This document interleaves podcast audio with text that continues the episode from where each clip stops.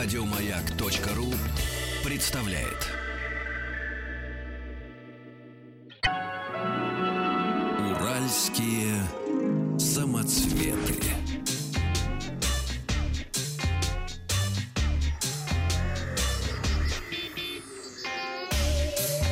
Страна транзистория.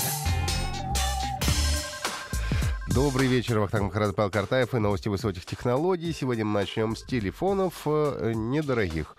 Э, компания Huawei выпускает смартфон Honor 5A э, в России. Буквально на днях, вчера-позавчера рассказывал о том, что они выпускают э, Honor 5 в Китае, но это не один и тот же телефон. Они отличаются все-таки немножко.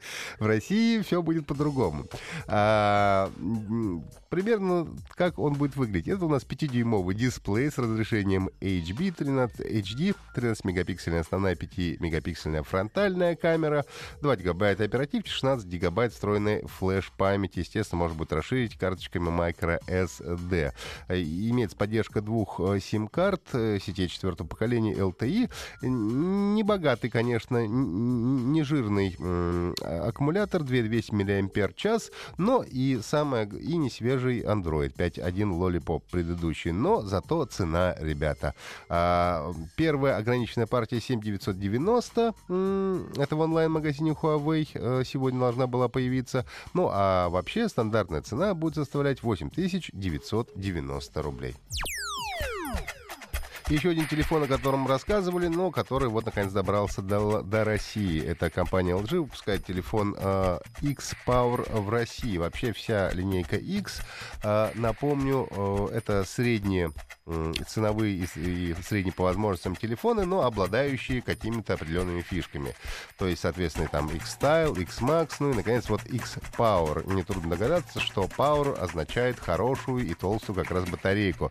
А, в эм, конкретно смартфоне LG X-Power предлагается батарейка емкостью 4100 мАч, что, э, в принципе, при скромно по размеру экрана 5,3 дюймов означает, что такой телефон с легкостью может прожить до двух суток, а если будете аккуратно пользоваться, то еще и больше, что в принципе является среди современных э, смартфонов практически э, рекордом. Дольше двух э, дней вряд ли кто может выживать.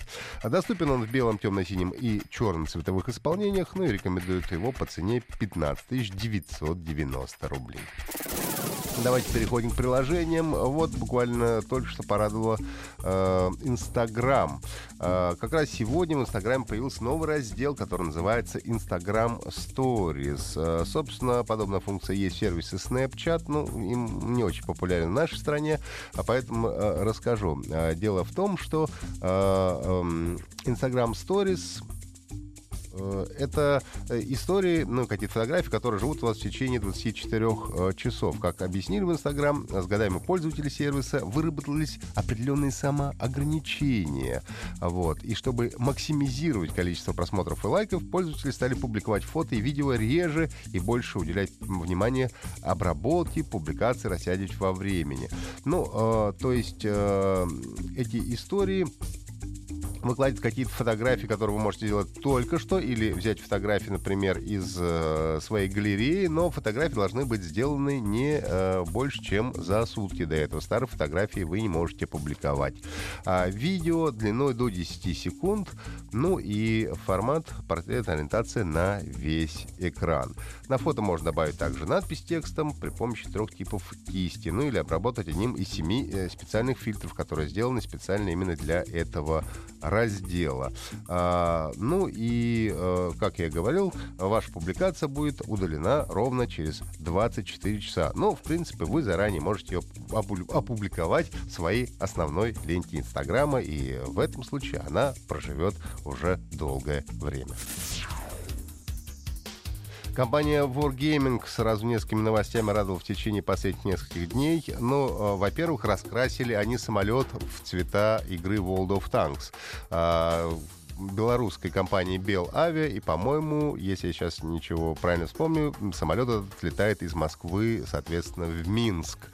А, ну и также прошла новость о том, что выпустили мобильное приложение дополненной реальности для игры World of War Ships. Э, ну, Игра, как несложно догадаться, посвящена боевым кораблям. А суть, э, собственно, этого приложения дополненной реальности в том, что вы делаете какую-то фотографию и можете в свою фотографию, вы на рыбалке, не знаю, вы делаете селфи и так далее, добавить э, какой-то из военных кораблей, который представлен в игре World of Warships. Ну, а потом, соответственно, делиться э, этими фотографиями в ваших социальных сетях. Ну, и для тех, кто играет в игру World of Warships, там э, есть какие-то конкурсы и эксклюзивные возможности.